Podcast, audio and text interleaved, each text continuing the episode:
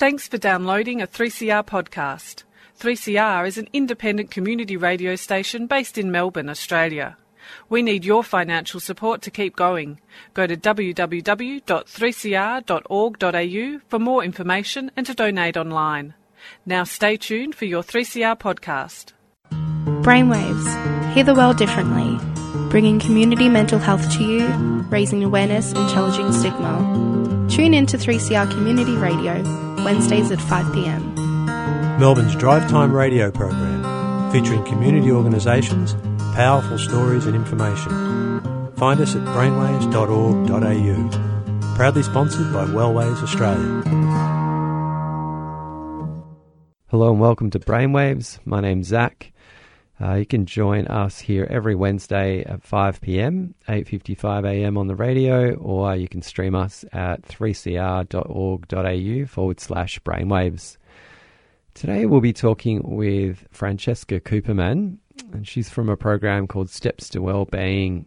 And uh, Francesca is going to be talking about her role as a lived experience wellbeing coach. So, welcome, Francesca. Thanks, Zach. Thanks for having me. Um, so, I guess what I'm doing at the moment is, as you said, I'm a lived experience wellbeing coach, which really means that I'm working. So, there's the two parts to that. So, the lived experience part being that I'm working from a lived experience perspective. So, utilizing my own experience with mental illness and recovery and challenges to that, my well-being um, and have training specifically in utilizing that in my work, which is, I guess, in a therapeutic role. Um, and then the well-being coach part. So the service that I work for, um, Steps to Wellbeing, we use wellbeing coaching as our modality, so our way of working with people, um, which is really about focusing on um, people's current situation, um, and then looking at what they want to change or what they want to be different, how they get there, and why they want to do what they want to do as well. So, what you know, understanding motivation better. What are some of your other key roles that you've held? And yeah, so I've worked in. Um, so in research, um, in clinical settings, and uh, I've also worked in other roles in the community mental health sector. So Neami, who runs Steps to Wellbeing, also has a whole bunch of other programs.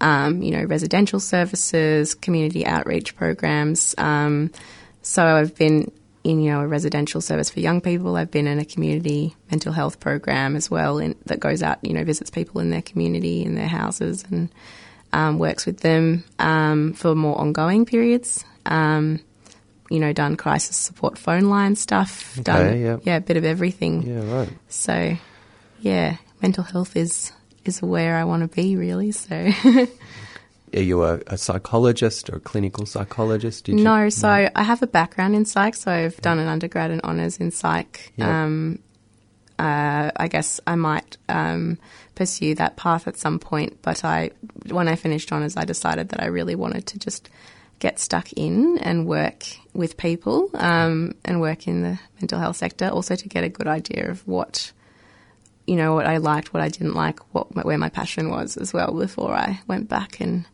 did the slog of the masters. maybe you can quickly, or not quickly, but briefly outline the program that you're Yeah, currently working in. sure. Give us a bit of a rundown. What is what is Steps to Wellbeing? Yeah. What does it involve? So the program, so Steps to Wellbeing, it's a pilot program that's been funded by the Eastern Melbourne Primary Health Network, which the primary health networks used to sort of replace the Medicare locals, so they kind of identify, I guess, a need in a particular area and tender out a service. So Neami was successful in gaining the tender for providing this particular type of service, which is a, I guess, classified as a sort of low intensity psychological strategies, which is really just a fancy word for um, f- for people who might be experiencing um, mild to moderate experience of mental illness. They may not have a diagnosis. They may have a diagnosis. Um, and I guess the way we work is we're a short term service, so we provide six sessions as well as lots of um, opportunities for wellbeing workshops and groups. Um, with the focus really being on well-being coaching, so helping people to identify um, areas of their well-being where they want to improve. Um, and so people might come to the service because they're noticing a deterioration in maybe their well-being. They might be noticing that they're feeling anxious or worried or really flat um, or overwhelmed or just really just having a bit more stress and difficulty in managing life, which I think most people can relate to at any point, really. Yep. Um, and so, and just feel like they would um, benefit from a short term program. And I guess being a well-being coaching program, as I said, it's really now and future focused. It's quite pragmatic. Um, you know, it could be talking about strategies, could be talking about well-being planning, um, could be you know identifying coping strategies, could be looking at different things around managing stress, building resilience. Um, really, really open depending on what people want. Um, so it's very much tailored to what people want. Yep. Um, and that's kind of agreed upon when you start the sessions. Um, and I think what I'm really love about it is that it's really flexible. So people can do it over the phone, people can do it online, people can come to a lead site and do it in person. So we have, as um, mentioned you when we were talking before, um, sites in Thomastown, Heidelberg, Blackburn, and Croydon. Um, if they want that face to face, and then it's also after hours as well. So it's really about well, what are you going to feel most comfortable with? What's going to be the easiest way of you accessing us? Do you want to sit on the couch with a cup of tea and your dog while you talk to us? Do you want to see someone's face while you're talking to them in an office, in you know, in a service office? Um, yeah, so that's really like the crux of it. Um, so the focus is, I guess, on those individual sessions, but then people can attend any number of unlimited, really um, well-being workshops, which could be a one-off on things like managing stress or self-care, or it could be more of a ongoing program, like a six to eight week program on goal setting and well, sort of self-development, like Flourish, which is one that I run, Yep. or a well-being program. And, yeah. tha- and that's is that a that's a group setting. Yeah. Yeah. So if people want to go to a, a group sort of setting, they can, um, or they can just do individual sessions. Flourish. I've, I heard. Was it Martin Seligman? So flourish, yeah, the name comes from, I guess, that, that term from Martin Seligman, flourish. Um, uh, but it's a program that Neami developed that's been used in lots of Neami programs, which is actually a lived experience program. So it's always run by staff with lived experience, with the focus being on a flourishing life. So what does that look like? You know, what what does it take for a person to thrive, not just survive? What's imp- you know, identifying strengths and values, setting goals in line with those strengths and values, and taking steps towards that. And that's that's the focus. And I think it's a really great. I really enjoy running it because it's it's always in that lived experience space. So I feel like it becomes a real safe space for people because they feel um, I guess, really open and held in, in that sort of space, being run by people with lived experience and being around people who have maybe a similar experience to what they're going through as well. Who's eligible for the program? Yeah, so um, we're in we're quite in a large area. So basically, we cover all the way up to um, sort of Whittlesea, Mitchell, in the north east. Um, we also cover the inner east, like you know Knox. Uh, sorry, not Knox. Uh, we do cover Knox, but also you know Boroondara, Whitehorse, and then all the way out to the Yarra Valley, like in the Yarra Valley, Yarra Ranges area. So we cover like a, around 12 council areas. So if you're living, working, studying, or seeing a GP in any of those areas, you're over 16, no upper age limit, which is great. So I'm working with people in their 80s as well as people who are 16, 17. Um, and you're experiencing either really increased life stress or signs that you know you're feeling a bit more flat or worried or overwhelmed or um, you know it could be those emerging signs of of anxiety or depression or maybe having a, a dip in your own experience um, or just really having a tough time. Um, so you know we, we work with carers as well who who may not have an experience of mental illness who, or who may have an experience of mental illness, but they might just be you know their well being is not ideal at the moment and they need strategies and support um, to be able to manage better and feel like they've got a bit more control of things. It's quite flexible, I think, which is what's really great about it. and and it's it's a free service. Yeah, and Yeah. of course, yeah. Yeah. It's I didn't even mention that. Yeah, it's free, which is great because it's government funded. Yeah. Yeah. So it's a pilot program that is doing quite well, and I think so far the feedback's been really positive, which is great, and people Mm. have gotten a lot out of it, which is really really heartening to hear. I think the main thing is this: people need to want to be able to make changes or try things or sort of work in a, in a coaching process. So mm. being open to coaching, which can sometimes be a bit challenging because you're asking about well, what's getting in the way, what's why, what's you know. Talk to me about feeling stuck, you know, in- or, or where the discomfort is, as well as you know working towards particular goals. So it can be challenging. Um, it's a different way of working. So Yep. we also talk with people about when they access us about, you know, what would you want to get out of coaching? We'd ask you these sorts of questions. How does that feel? You know, Right, because it could be, right. it might be very different. We're not telling people what they should or shouldn't do. right. Um, it's a bit of an alternative. it's different to say other therapeutic approaches. It's not Yeah. therapy, Yeah. uh, it's coaching. So it's a different way of working. Welcome back to Brainwaves. You're on 3CR 855 on the AM dial, www.cr.org.au. We're speaking today with Francesca Cooperman, and she is sharing her experience of her role as a lived experience life coach or well-being coach. Good to have you on, Francesca. Um, Thanks, Zach. so yeah, I thought maybe if you'd like to share, maybe tell us more about what, what this lived experience is and how's it different and Yeah. how's it used and all of that. Yeah, so I guess in this role, talk we talk about lived experience as sort of part of the role. It's um, you might have heard that you know some of the listeners might have heard of peer support workers or the term consumer, um, and that all alludes to I guess a lived experience of of mental illness.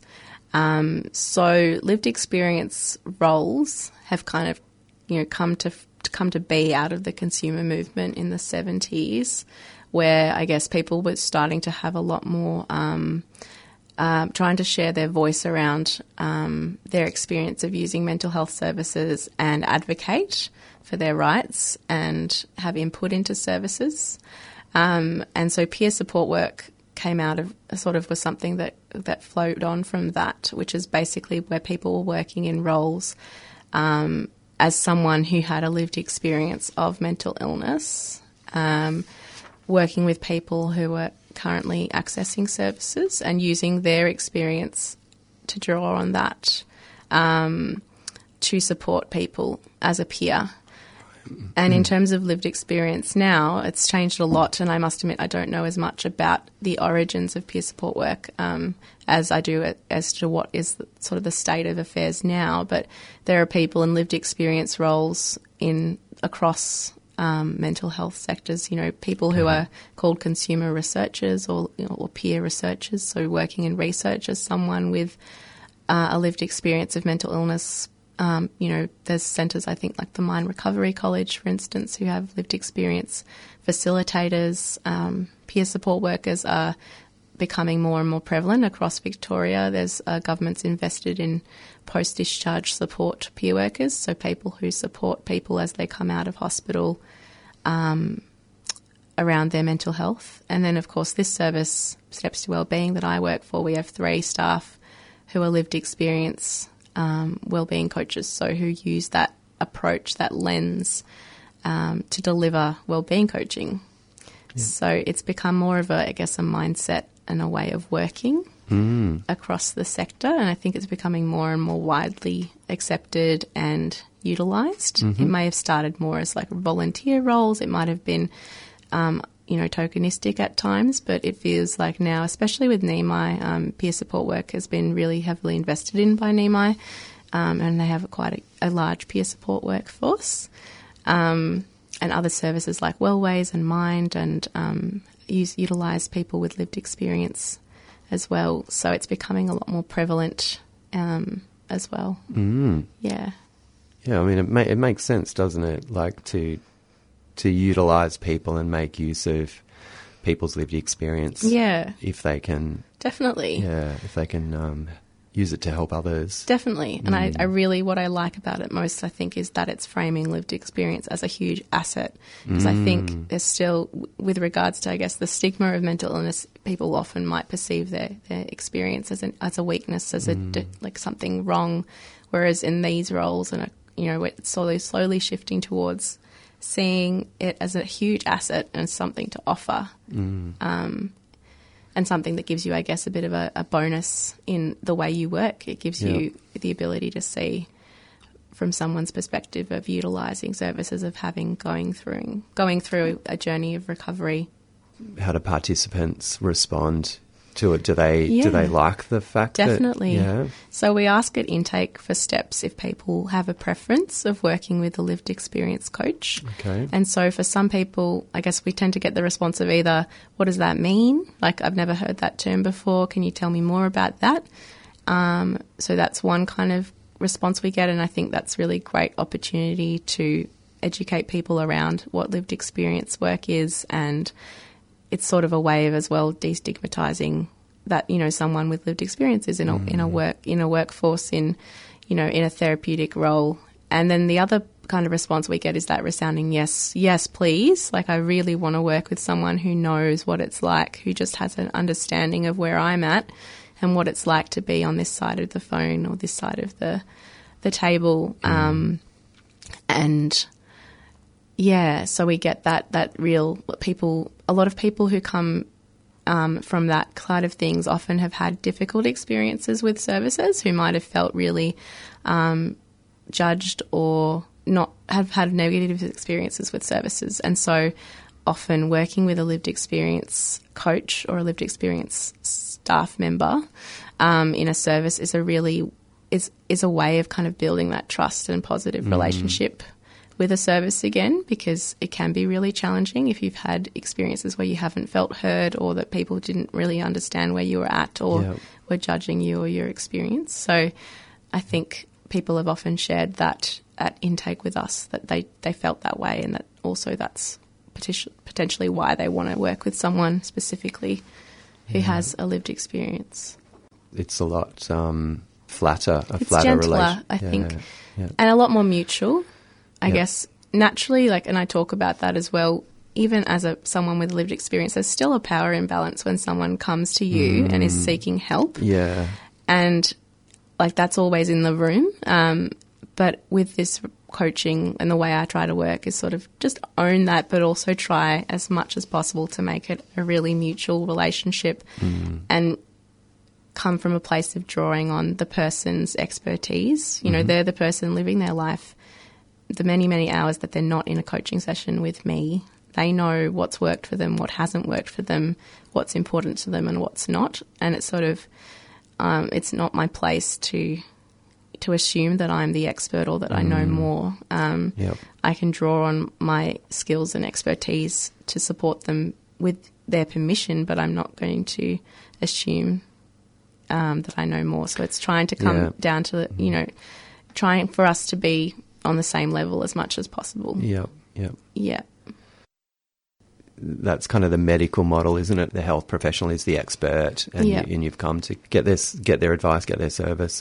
It's not that I don't provide support or advice or suggestions, but it's the way I do. So it's, you know, as I mentioned when we were talking before, so all the strategies or tools or resources I introduce mm. in coaching, I have either tried myself or, you know, to get a sense of what it's like to use them or I use them is as part of my toolbox.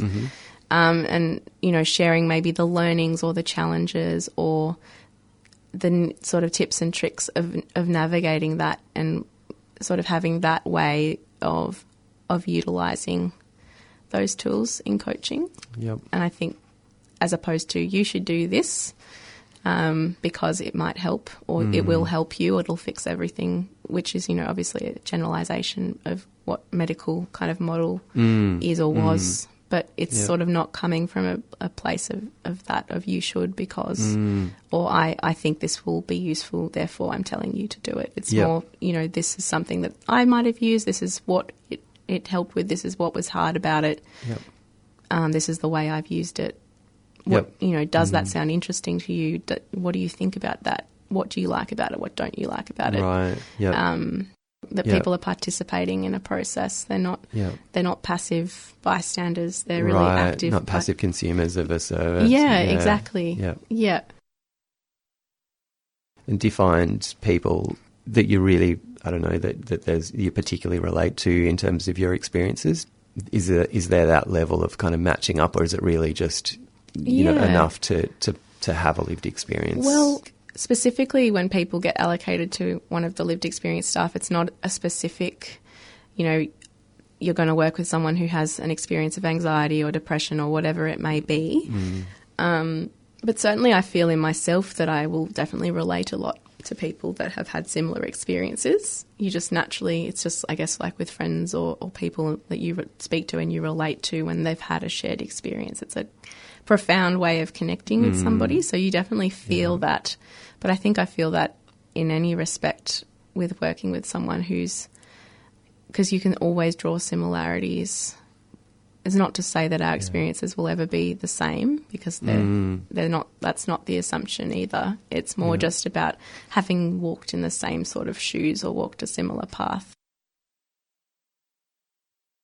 And like you mentioned, depression and anxiety. I mean, we, in the mental health space, you know, it seems to be kind of the bread and butter of mental health issues these days. It's definitely the most common experience because I feel like one, it is probably you know we see them the most in terms of societally. Depression and anxiety are, are definitely the most common, but that's not to say that people who aren't, who are experiencing um, different levels of, of illness or different types, you know, people who might be experiencing borderline or personality disorder or schizophrenia or, or other sort of bipolar, it doesn't it doesn't sort of mean that they can't work with someone with a lived experience or access steps. It's more about whether they feel like coaching is the right fit for them, mm. specifically with steps, and I guess with the lived experience worker, whether they feel like it's useful to work with someone who has been on the same side of the table as them at some point and has an understanding of what it's like to navigate the system because it is a tricky system and it can be challenging hmm. at times to get hmm. support, to get the right support.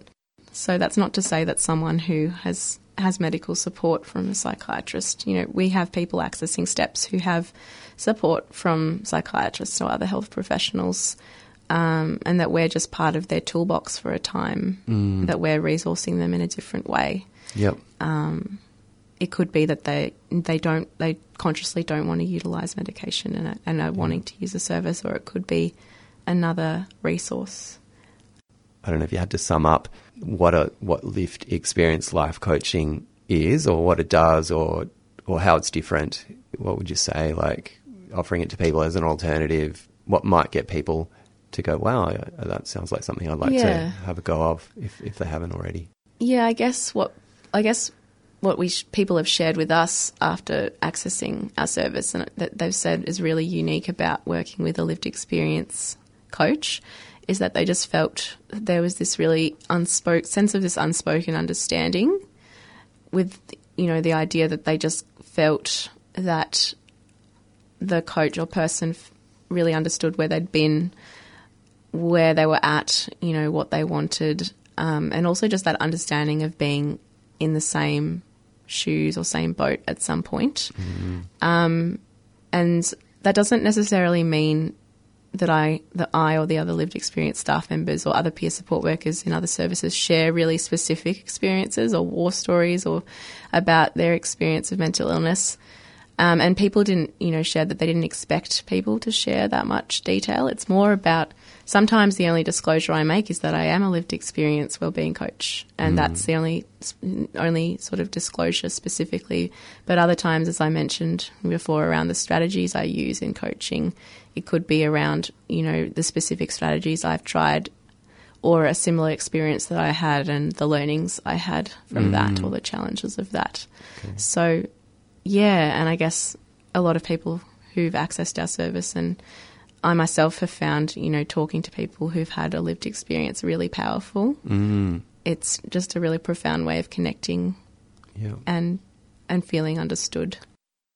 I'm an undergrad psych student, and I, and I don't remember much of what I've learned, but I, I remember hearing once that um, they were t- I think we, they were talking about this thing called therapeutic alliance Yeah. being important. Definitely. And I, I remember this pie graph they'd sort of put up showing that I think it was something like, like 40. Eight, I think it's like 80% Oh, wow, in research okay. from Really? memory. It's Yeah. about 70 to 80% of the success, regardless of yeah. you know the yeah. qualification of the person, the modality used. It's the and really what that comes down to is the relationship. The relationship, yeah. and lived experience can be a really great way of building that relationship because Mm. it shows your vulnerability, your humanness, you know, your experience as well, Yep. um, and people relate to that. Just to wrap up, do you want to maybe, yeah, how do how do people access uh, Steps to Wellbeing? Yeah, so people can access us um, via the website. They don't need a GP referral to access us, so they can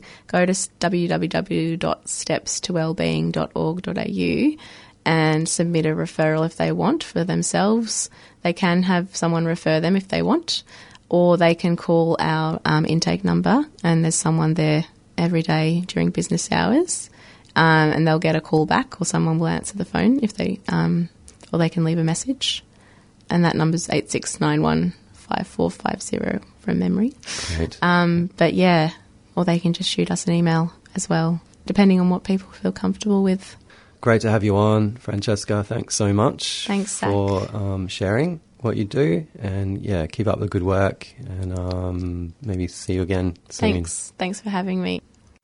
Brainwaves. Hear the world differently.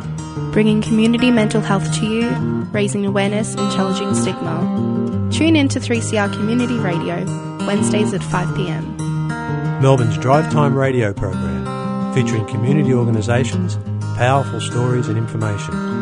Find us at brainwaves.org.au. Proudly sponsored by Wellways Australia. You've been listening to a 3CR podcast produced in the studios of independent community radio station 3CR in Melbourne, Australia. For more information, go to allthews.3cr.org.au.